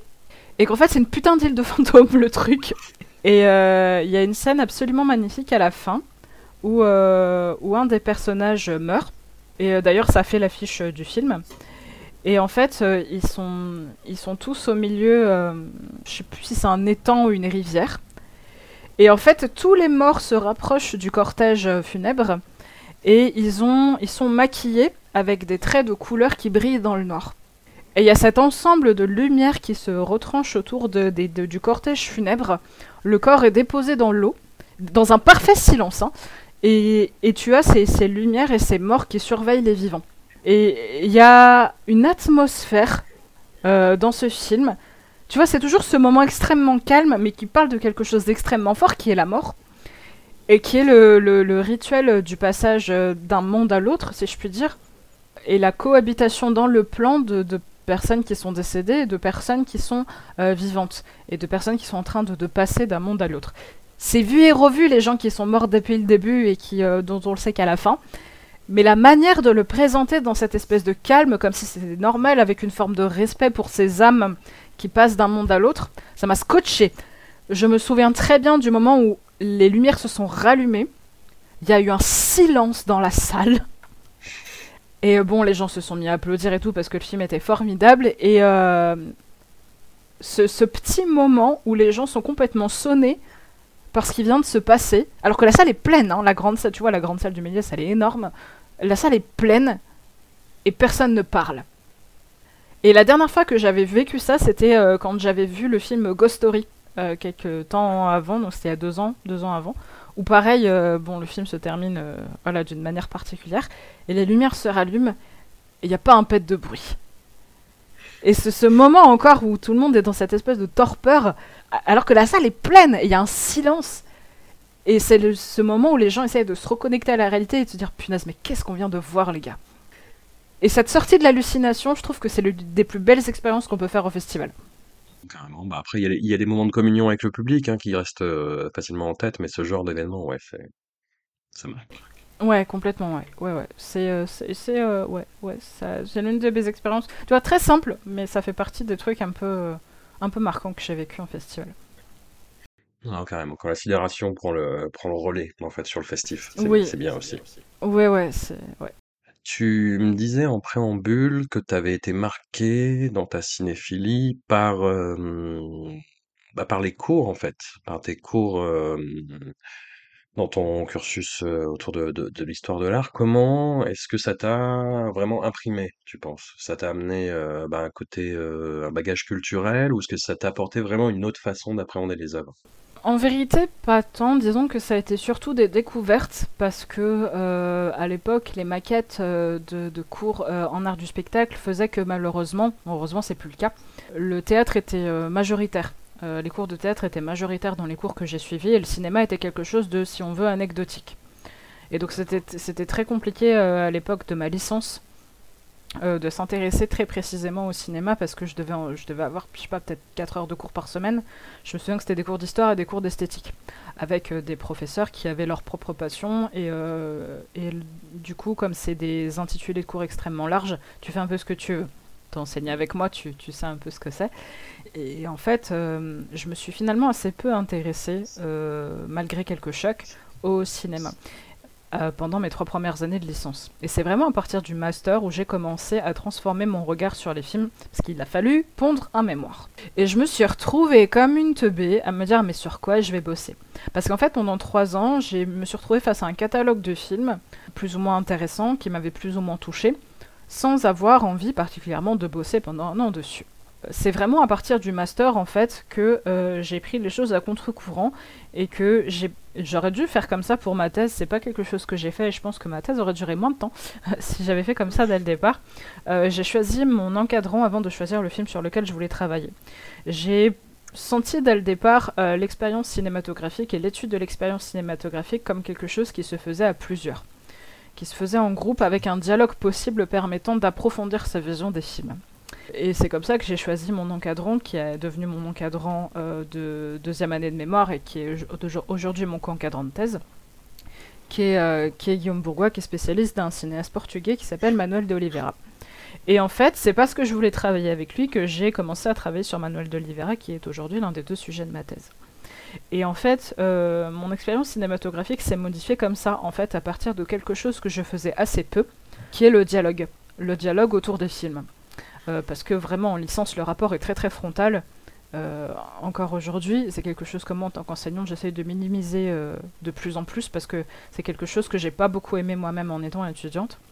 Parce qu'on se retrouve facilement en face d'un catalogue de films avec un professeur ou une professeure qui est plus ou moins considéré comme la science infuse et que les gens essaient pas de contredire. Heureusement aujourd'hui les étudiants le font de plus en plus et je trouve ça génial comme démarche. Mais euh, c'est vraiment à partir du master que j'ai envisagé euh, le rapport au cinéma comme un rapport de dialogue, comme un échange euh, d'idées et d'analyses qui permettent d'approfondir la vision d'un film. Et c'est devenu extrêmement formateur et c'est quelque chose que je favorise énormément. J'aime beaucoup... alors, paradoxalement, je préfère aller au cinéma seul, mais j'aime beaucoup pouvoir partager avec des personnes qui ont vu des films, qu'ils soient extrêmes ou pas d'ailleurs, hein, mes ressentis, surtout si ce ne sont pas les mêmes, surtout si on n'est pas d'accord, pour avoir plusieurs visions du film et euh, essayer euh, de, dégager quelque chose que je trouve extrêmement important dans la cinéphilie, qui est, euh, même si on n'a pas aimé un film, essayer d'en dire quelque chose de constructif, parce qu'il y a forcément quelque chose de constructif à dire sur un film. Noël de, de Oliveira, tu me dis si je me trompe, mais c'est pas très extrême comme cinéma. Alors ça dépend ce qu'il a fait. ça dépend ce qu'il a fait. ce n'est pas graphique, parce qu'il n'est pas comme ça. Euh, il n'était pas comme ça. Euh, par contre, c'est un cinéaste extrêmement réactionnaire. C'était un cinéaste extrêmement réactionnaire qui a fait énormément de films euh, pour protester de manière plus ou moins, de manière plus ou moins franche contre le régime de l'époque au Portugal, qui était le régime du dictateur Salazar. il a d'ailleurs été en tôle pour ça. Et c'est quelqu'un que, dont j'apprécie énormément les films parce que Pareil, il a une gestion du rythme qui est très particulière et qui est très différente selon euh, le film euh, sur lequel il va travailler. Alors c'est un réalisateur qui a été extrêmement prolifique, il a commencé à faire des films en 40 et il a arrêté euh, en 2014. Il est décédé en 2015 et il y a un film posthume qui est sorti en 2016, qui, était, qui a été réalisé dans les années 80 et qui a été conservé sous scellé à la Cinémathèque portugaise jusqu'à sa mort, avec pour consigne de le distribuer que quand il serait décédé. Et euh, il a euh, cette manière de traiter euh, les ambiances, de traiter les gens, qui m'a beaucoup touchée en fait au départ. Et je m'intéresse beaucoup à cette manière qu'il a de rentrer vraiment dans la vie de ses personnages. avec un système qu'on retrouve maintenant beaucoup par la suite dans les séries et dans certains films, parce qu'il avait autour de lui comme une petite troupe de théâtre, et il faisait revenir ses acteurs dans ses films. Il avait des muses en fait, si tu veux. Et j'ai trouvé très intéressant cette manière qu'il avait d'utiliser différents acteurs et différentes actrices pour des rôles complètement différents. Voilà. Après, euh, c'est un réalisateur, effectivement, quand tu, quand tu es euh, dans le circuit, qui peut euh, être vu comme conventionnel, voire voire ennuyeux. C'est pour ça que son compagnon de route dans ma thèse, c'est Louise Buñuel. Donc déjà, c'est un petit peu plus punchy. Et c'est pour ça que j'ai choisi de traiter un, thème qui est un peu punchy aussi, qui est celui du fantasme chez ces deux réalisateurs. Mais voilà, ça m'empêche pas d'avoir euh, aimé le cinéma extrême, ne m'empêche pas d'aimer d'autres sortes de cinéma. Je dirais même que c'est important pour moi euh, que mes sujets de prédilection ne soient pas forcément, pas forcément des sujets d'études au sens où je vais avoir quelqu'un qui va juger ce que je fais, comme dans une thèse. Bien sûr, c'est, euh, je, suis très intéressée par le fait de traiter, euh, de traiter le cinéma extrême sous un angle euh, pas académique, mais documentaire, analytique en tout cas. Mais c'est important aussi pour moi d'avoir différentes sphères de ma cinéphilie qui sont concentrées sur différents buts. Donc le but analytique et enfin le but académique n'est pas forcément le but analytique. Et on peut tout à fait aimer Manuel de Oliveira, comme aimer euh, le cinéma extrême, comme aimer, euh, euh, je sais pas moi, j'ai enregistré un, un, podcast dimanche sur Fast and Furious par exemple, tu vois. Ça arrive au, meilleur, ça nous est arrivé ici. Eh, exactement. Est-ce que tu dirais qu'il y a la persistance? Bah, c'est, une question que j'envoie un peu, un peu dans le, dans le vide, hein. moi c'est un monde que je connais pas vraiment, mais est-ce que tu dirais qu'il y a la persistance d'une espèce de, hum, justement, de hiérarchie entre les cultures dans l'enseignement? Est-ce qu'il y a une culture cinématographique qui est bien présentable et une autre qui est déconsidérée, on va dire? De moins en moins, je trouve, notamment grâce aux réseaux sociaux. Euh, et tant mieux. bien sûr, tu vas toujours avoir des gens pour dire que telle ou telle culture est élitiste et que telle ou telle culture est pourrie et que telle culture est bien. En fait, il y a autant de nuances, de types de cinéphilie que qu'il existe de personnes. Personne ne va avoir le même avis euh, sur euh, un tel ou tel type de film, tout simplement parce que personne n'a la même sensibilité, ni la même tolérance, ni le même vécu. Et autant effectivement quand tu vas, euh, quand tu vas en cours, quand tu rentres à l'université et que tu étudies le cinéma, par exemple, de mon expérience, tu vas avoir effectivement des gens qui vont se faire une idée de ce qu'est la bonne cinéphilie. Et ça, ça, pour le coup, c'est quelque chose qui perdure. Moi, quand je suis en face de mes étudiants, je leur demande toujours quel est leur, leur réalisateur ou leur réalisatrice préférée. Et tu vas avoir ceux qui vont me donner, euh, qui vont me donner leur, euh, leur réalisateur euh, préféré, vraiment préféré. Donc en général, j'ai le Big Three, Big Three en, en, licence 1 qui est Tim Burton, Tarantino, Kubrick. Tim Burton toujours? Ouais, toujours, ouais. Oh, des fois remplacé par Miyazaki. Donc je vais avoir ces trois-là, et je vais avoir d'autres personnes qui vont essayer de me citer des réalisateurs sortis de derrière les fagots. Euh, comme Jodorowsky par exemple, qui m'a été cité une fois, ou, euh, ou d'autres réalisateurs un petit peu plus, euh, un petit peu plus auteurs, comme par exemple David Fincher, Paul Thomas Anderson, ou, ou ce genre de nom. On me cite très peu de réalisatrices, c'est fort dommage. Il n'y a pas de culture élitiste ou quoi que ce soit, si ce n'est celle que les gens pensent se faire ou pensent exister. Euh, personne évidemment n'aura les mêmes avis sur Twitter en particulier. Tu vas avoir euh, un Twitter cinéma soi-disant élitiste, un Twitter cinéma soi-disant nul. Ça dépend complètement euh, de l'angle que tu vas prendre et de l'endroit duquel tu vas te poser. Mais moi, à titre personnel, je pense pas qu'il y ait une culture cinématographique mieux qu'une autre. Je pense que tant qu'on prend du plaisir devant un film, c'est ok, il n'y a pas de souci. Et moi-même, je prends du plaisir dans des films très divers et très variés. Et euh, j'ai euh, des gens de la même culture que moi euh, qui vont aimer les mêmes films que moi. et ces mêmes personnes vont détester tel ou tel film pour des raisons qui leur sont propres. Et, c'est complètement ok. Après, oui, il y a des films qui, d'un point de vue esthétique, sont peut-être moins pertinents que d'autres. Mais quelle esthétique Quel contexte Quel contexte politique Quel contexte dans la carrière du réalisateur Qui peut juger du fait qu'un film soit pertinent ou pas? Bah, en premier lieu, peut-être celui qui l'a réalisé, déjà. Et les autres, en fait, on, s'en fout. À partir du moment où tu kiffes le film, c'est pas un souci, en fait. Donc oui, y En fait, un film est plus ou moins bien selon si oui ou non il a respecté le but de départ. Si tant est qu'il y en ait un, bien entendu. Mais un film d'auteur n'est pas forcément meilleur qu'un film de divertissement. Le film de divertissement, son but, c'est de faire rire les gens et de faire du fric. Écoute, euh, si le gars il arrive premier au box-office, c'est cool en fait, il a, il a rempli son contrat. Donc après, euh, Enfin, chacun regarde ce qu'il veut en fait. Tant qu'on me force pas à regarder des trucs, franchement, euh, les, gens regardent ce qu'ils veulent. Je pense pas qu'il y ait. Il y a une hiérarchie, mais c'est juste la hiérarchie que chacun se fait dans sa petite tête, et en vérité, il n'y en a pas, quoi. Ça dépend, euh, ça dépend complètement du, point de vue pour lequel tu te poses. Est-ce que c'est un point de vue euh, de box-office? Est-ce que c'est un point de vue de rentabilité? Est-ce que c'est un point de vue de célébrité? Euh, Est-ce que le réalisateur ou la réalisatrice est satisfait ou non de ce qu'il a fait?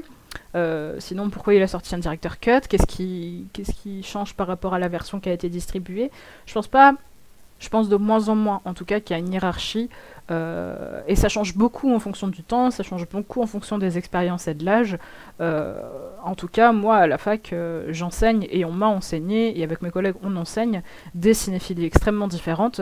car fort heureusement, maintenant, les maquettes se sont beaucoup diversifiées. Il y a beaucoup plus de cours différents sur le cinéma, en tout cas à l'Université de Grenoble. Ce qui fait que ça peut permettre aux étudiants et aux étudiants de se faire une idée et ce qui compte avant tout, c'est de découvrir des films et de se faire son propre avis parce que, quoi qu'il en soit, ce sera, ce sera le plus intéressant parce que on a beau être 150 dans une salle de cinéma, euh, quand tu sors de la salle, tu es seul avec toi-même en fait. Hein.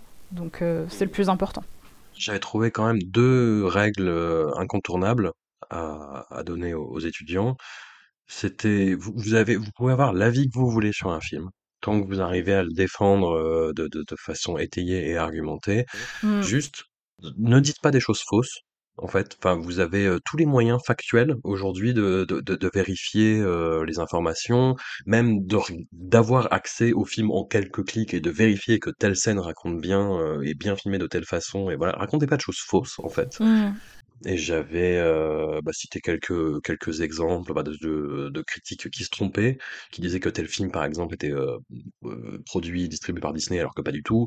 Ou sur une critique de Nymphomaniac, moi ça m'avait marqué, euh, quelqu'un qui avait détesté le film et qui inventait une scène, en fait, pour faire dire quelque chose à, enfin pour dire que Lars von Trier était un nazi hein, globalement. Et il hmm. ouais, y, a tellement de façons de critiquer Nymphomaniac Lars von Trier. Pourquoi inventer quelque chose en fait tu vois? C'est ça. Surtout que le film est long en plus. Le directeur Scott est super long. Ouais. ouais, ouais Donc euh, je suis assez d'accord avec toi. Et puis euh, éviter les généralités. Évitez les, mmh. les, généralités parce que vous pouvez vous retrouver à retrouver à dire des choses plus grosses que vous, quoi. Enfin, moi, j'avais eu un, un étudiant qui, qui défendait Bac Nord, qui était complètement euh, son droit. On a beaucoup trop parlé de ce film en cours, ça m'a saoulé au bout On parlait trop de Bac Nord par rapport au, au mérite artistique du film, on va dire. Mais et voilà, et lui avait aimé le film et tant mieux pour lui et, et, tant pis pour moi, on va dire. Mais il était tellement, il avait tellement adhérer à ce que disait le film, qu'il disait oui, c'est juge, machin, et euh, enfin en gros, euh, je disais oui, ce n'est pas parce que tu es ému par Gilles Lelouch et ce qui traverse dans le film qu'il faut supprimer le système judiciaire pour autant, tu vois. Enfin, mmh. à un moment, restons calmes.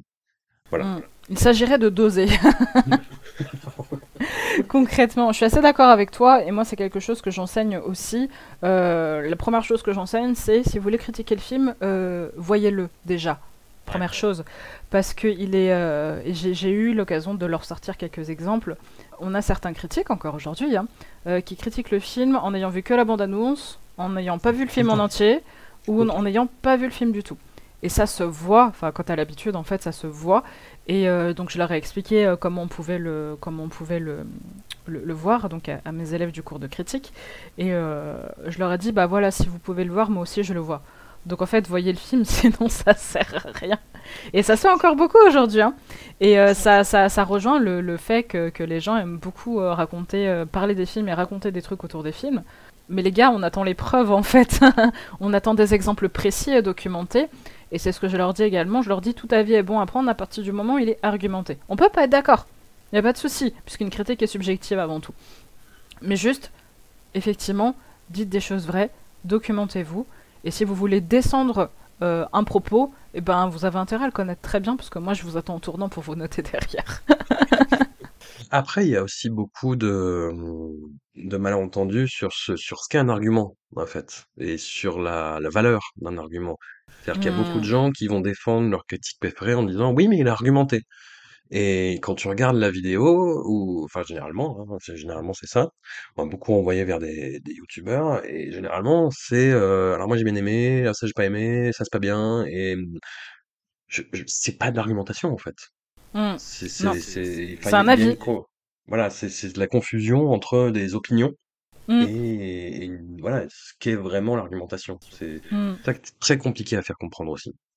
Parce que il y a et de plus en plus, bah, je vais faire le, le, le daron vieux con, ce que je fais depuis le début, hein, oh là là, les films d'horreur sont trop violents, ma bonne dame. Et, mais j'ai l'impression qu'il y a une espèce de, de sanctuarisation par rapport aussi aux réseaux sociaux et à, à, je sais pas, l'évolution des mentalités en ce moment, une sacralisation de l'opinion, en fait. C'est-à-dire, je pense ça, et j'ai, parce que j'ai le droit de le penser, et euh, qui êtes-vous pour me dire, euh, pour essayer d'argumenter contre ça, en fait. Oui, bien sûr. Bon, c'est un avantage aussi. Maintenant, on a de plus en plus euh, la possibilité d'exprimer notre opinion et c'est une très bonne chose. Après, euh, c'est vrai qu'enseigner l'argumentation, bah déjà, euh, être critique de cinéma, toi-même, tu sais, c'est un métier. Euh, et l'argumentation, euh, l'argumentation, c'est un métier aussi. Et moi, je passe énormément de temps en, première et en deuxième année de licence à apprendre à argumenter. Donc, je, l'enseigne. L'argumentation, c'est compliqué. Donc, j'explique ce qui différencie euh, la- l'argumentation d'un avis. Et en gros, j'explique que l'argumentation, c'est trois choses. C'est une observation et l'analyse de cette observation et un exemple précis. Et je leur dis, voilà, s'il n'y a pas ces trois trucs dans votre développement, ça ne compte pas comme un argument, je mets pas tous les points. Et, c'est très bête, hein, c'est très, très factuel, c'est très académique. Mais mine de rien, on a de plus en plus de, de- d'étudiants du coup qui comprennent que s'ils veulent me prouver quelque chose, il faut déjà qu'ils l'aient observé, donc il faut qu'ils aient vu le film, il faut qu'ils l'aient analysé, donc ils aient pris du recul sur ce qu'ils ont vu, et il faut qu'il y ait un exemple, donc qui me décrivent précisément ce qu'ils ont vu. Et souvent, on se rend compte en fait que les gens ne savent pas voir, ne savent pas regarder les choses. Et savent surtout raconter ce qu'ils n'ont pas vu. Ah, par contre, pour fabuler, il y a plein de monde, il n'y a pas de souci. Et je pense que, bon, ça c'est malheureusement. euh, ça, ça va avec ce que tu dis par rapport au fait qu'on a de plus en plus euh, la possibilité de, donner notre opinion. Il y a de plus en plus effectivement des gens qui s'en créent une en fait au niveau du cinéma. Euh, heureusement, ils sont, c'est des personnes minoritaires. Hein. Je dis pas tout de suite qu'on vit dans une société et tout ça, mais on va avoir effectivement des gens qui vont se créer des opinions et qui vont inventer des choses. Mais ça sert à rien en fait. Enfin, c'est pas, c'est pas grave. Tu as le droit d'aimer un film, tu as le droit de pas aimer un film. Il y a une peur du jugement euh, qui va de pair encore une fois avec les réseaux sociaux où tout le monde se regarde, euh, mais surtout tout le monde se regarde soi-même à travers le regard des gens. Et euh, c'est bon bah ça c'est, un autre débat qui pourrait durer des heures lui aussi. Mais c'est pas, ça, ça reflète le fait que oui effectivement encore aujourd'hui on a trop de, on a trop de critiques euh, qui, qui regardent pas les films avant de les critiquer et je trouve ça triste et c'est improductif et c'est dommage. Mais de la même manière que sur Twitter s'est développé une très bonne, euh, un foyer de très bons critiques de cinéma, qu'il est très agréable de, qui font des très bons trades, qui font, euh, des très belles choses, qui avancent des, bonnes idées, qui, et qui, les illustrent et qui expliquent pourquoi ça c'est bien, pourquoi c'est pas bien, sans s'encombrer de termes métonymiques et complètement euh, alambiqués, euh, surannés, plus utilisés depuis 1955, pour, euh, pour montrer qu'en fait leur argumentation est vide. Mais fort heureusement, c'est des personnes extrêmement minoritaires, et on a encore, euh, et de plus en plus, euh, des gens qui donnent leur opinion, qui l'argumentent, qui expliquent pourquoi ils ont aimé, pourquoi ils n'ont pas aimé. Et c'est, je trouve que c'est très très chouette parce que du coup, ça montre aux gens que il y a une très grande diversité d'opinions, parce qu'il y a une diversité de sensibilité, et que l'essentiel, c'est que tout le monde y trouve son compte.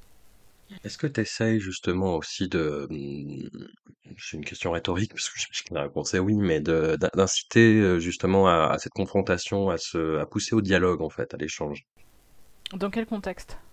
Dans le contexte de tes cours, à, à tes, à tes élèves. Moi, j'ai essayé et je t'avoue que j'ai eu l'impression de- d'avoir fait un, un mur, en fait. Enfin, plus- euh, plusieurs murs qui se, qui se répondaient les uns les autres. C'est Voilà. difficile, c'est très Ouais. difficile parce qu'il y a toujours, même dans sa propre opinion, il y a toujours une peur du jugement. Euh, Il y a un trac aussi potentiellement de parler devant une salle pleine qui est parfaitement compréhensible. Mais j'essaye effectivement, je prends toujours, euh, je prends toujours. euh, J'espère que mes employeurs m'écoutent pas parce qu'ils vont dire que je bosse pas. Mais il y a 15 à 20 minutes du cours, au début du cours, où en fait je rentre dans le cours comme ça. En plus, on avait cours le lundi matin, souviens-toi. Euh, C'était la fatigue, le déni de la semaine. Je rentrais toujours dans le cours en leur disant Est-ce que vous êtes allé au cinéma Ou est-ce que vous avez regardé des trucs sur internet Euh, Qu'est-ce que vous avez vu? Qu'est-ce que vous en avez pensé? Et on lançait le dialogue comme ça. Alors au début, ça s'amorce. T'as toujours les, les deux personnes qui, qui parlent le plus qui racontent. Tu vas toujours avoir la personne qui est allée quatre fois au cinéma pour m'impressionner, c'est cool. euh, mais Et peu à peu, la parole va se libérer. Euh, et il n'y a, y a jamais d'avis consensuel parce que bah, on avait des licences 2. Donc euh, c'était des gens, et c'est ça qui était bien, c'était des gens qui n'étaient pas encore trop formatés à penser de telle ou telle manière pour que ça fasse bien. Il y a là un avis qui est très, dans les premières années de licence, il y a un avis qui est très cru, qui est très fort, euh, vulgaire parfois, mais c'est cool en fait. C'est cool parce que du coup c'est un avis sincère sur quelque chose. Quand ils ont aimé, ils ont aimé à fond. Quand ils n'ont pas aimé, ils n'ont pas aimé du tout. Quand ils se sont fait chier, ils se sont fait chier. Quand ils sont sortis en plein milieu de la salle, ils sont sortis en plein milieu de la salle. Et ça fait une émulsion de différentes opinions qui montrent que même dans un petit microcosme, parce qu'une salle c'est un microcosme sociétal hein, concrètement, tu as 25 étudiants et tu vas avoir des gens qui vont aimer, qui n'ont pas aimé, tu vas avoir des gens qui n'ont pas vu le film, parce que oui ça existe. Euh, tu as des gens qui vont consommer du cinéma que sur les plateformes de SVOD. Il y a des gens qui vont consommer que euh, en récupérant dans des moyens détournés, et c'est ok c'est ok parce que du coup ils ont consommé du cinéma euh, et ça, ça en dit beaucoup. Je leur demande aussi euh, à quel moment de la journée vous y avez été. Parce que mine de rien, le cinéma, ça reste un loisir euh, bon, solitaire, mais avec plein de monde autour de soi. On, s'installe quand même dans le noir pendant 1h à 2h30 et on hallucine tous ensemble devant un écran quand même. Hein. Donc je veux dire, c'est important de garder ça en tête aussi. Et je leur demande toujours à quelle heure vous y avez été? vous étiez dans quelle humeur ce jour-là? Euh, parce que c'est pas du tout pareil que d'aller voir euh, une comédie romantique à 14h au pâté Chavant de Grenoble que euh, d'aller voir un film d'horreur à 22h au fin fond du cinéma indépendant de la Nef à Grenoble et de sortir à 22h30 alors que les rues sont vides, tu vois. C'est très différent et je leur explique comment se module leur expérience cinématographique et que là on est en cours de critique donc il n'y a pas besoin de m'impressionner en fait. Donnez votre avis on n'aura pas le même de toute façon, et c'est pas grave en fait, c'est ça qui est important. Vous avez la possibilité de donner votre avis, et votre avis est valable. Par contre, ce qui ne l'est pas, c'est euh, de l'imposer à tout le monde de manière non argumentée. Ça, on n'est pas d'accord, et vous aurez une mauvaise note à la fin. Mais donc j'essaye de... Alors je dis pas que c'est facile, mais j'essaye de plus en plus de, de, faire ça et de leur montrer que... Donc chacun a un avis, que c'est pas forcément le vôtre, et qu'il va falloir s'y faire malheureusement.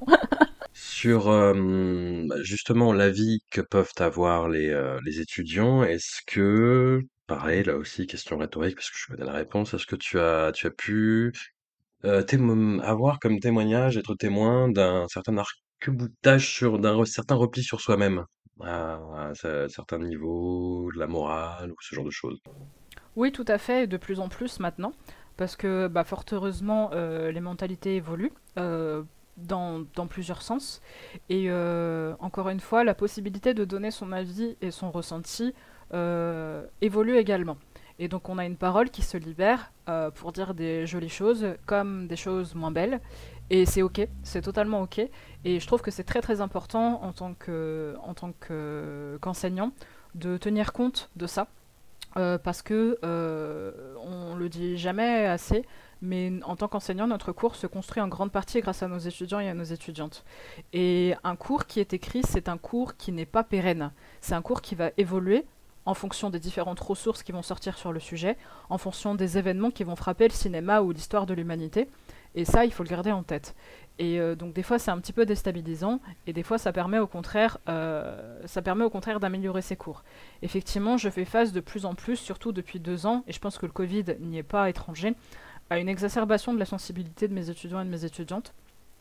Euh, tout simplement parce que ce sont des personnes qui ont, euh, les personnes à qui j'enseigne ont une vingtaine d'années, euh, donc j'ai 10 ans de plus qu'eux, et ce qui était valable pour leur enfance et leur adolescence, enfin qui était valable pour mon enfance et mon adolescence, ne le sont plus pour eux. Et c'est des personnes qui ont, qui ont grandi en ayant connu des choses qui sont acquises pour eux et pour elles, et qui ne l'étaient pas dans mon propre temps. Et euh, notamment, euh, notamment, je l'ai vu dans une expérience donc, que tu connais, que je t'ai déjà raconté, qui est celle de mon cours magistral euh, sur les années 1990 à nos jours, qui est tout récent et sur lequel je me casse les dents parce que bah, il est tout récent.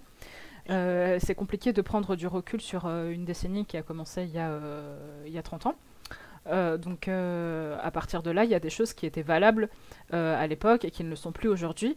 Et ces choses qui sont drôles et moins drôles, euh, sont proches euh, des étudiants et des étudiantes. Donc la plupart d'entre eux n'étaient pas nés au moment où les éléments sont arrivés, mais euh, je parle notamment de tout ce qui est combat pour les droits des femmes et pour les droits LGBT. Euh, qui se, sont fort heureusement développés depuis, mais qui au début des années 90 n'étaient pas tout à fait à l'ordre du jour. Et, euh, effectivement, euh, j'ai eu l'occasion de dialoguer avec mes étudiants, parfois de manière complexe, parce que ce sont des sujets complexes, comme le combat pour les violences conjugales et notamment pour le viol conjugal, qui a été un, des grands sujets de, l'année de cette année. de voilà d'expliquer que ce qui est valable aujourd'hui, ce qui est acquis aujourd'hui et ce pourquoi on se bat aujourd'hui, c'était pas forcément le cas autrefois. Et certes, c'était il y a que 30 ans et certes, c'était récent. Mais ce qu'il faut garder en tête, c'est pas que c'était récent et que c'était dégueulasse, c'est que maintenant ça évolue et c'est en train d'évoluer. Et c'est ça qu'il est intéressant de, c'est ça qu'il est intéressant de noter, euh, c'est que euh, de, mon côté en tant qu'enseignante, je dois garder à l'esprit que le monde évolue euh, à chaque seconde, euh, et c'est mon travail de chercheuse de faire de la veille informationnelle pour à chaque seconde tenir compte de ce que je vais dire à mes étudiants, parce que j'ai en licence 1 surtout une certaine posture d'autorité euh, et de transmission des connaissances qui se transforme fort heureusement peu à peu en dialogue, mais ça c'est compliqué à mettre en place pour eux comme pour, euh, pour le système. Et donc c'est intéressant et important de garder à l'esprit que nous, en tant que chercheurs, on doit garder à l'esprit que les choses évoluent et euh, mettre à jour nos cours en conséquence. Mais c'est important de la part des étudiants aussi de comprendre que oui, des choses dégueulasses sont filmées tous les jours, des choses dégueulasses arrivent tous les jours, des choses dégueulasses sont arrivées, et malheureusement, elles font partie de notre histoire et il faut en avoir conscience. Mais ce sur quoi il faut avoir conscience surtout, ce dont il faut avoir conscience surtout, pardon, c'est que ces choses sont arrivées et qu'elles ont évolué. Et ça, c'est quelque chose qui passe un petit peu à la trappe encore. Ouais, surtout, moi, ce qui m'a choqué dans ce qui t'est arrivé, c'est que tu as eu une réaction épidermique mmh. sur un extrait de film, en l'occurrence la, leçon de piano de Jane Campion, mmh qui, qui en plus est très clair par rapport à ces questions-là, en fait, qui ne fait pas de...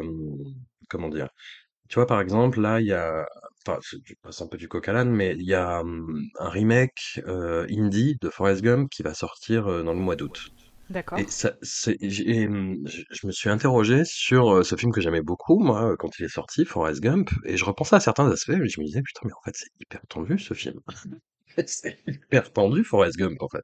Oui, oui, bien sûr. c'est d'une condescendance envers le personnage noir qui est qui enfin qui serait euh, descendu en flèche par tes étudiants, je pense typiquement, il y a une façon d'appréhender le personnage féminin comme un personnage libre qui va forcément crever parce que c'est une femme libérée et donc pécheresse, tu vois.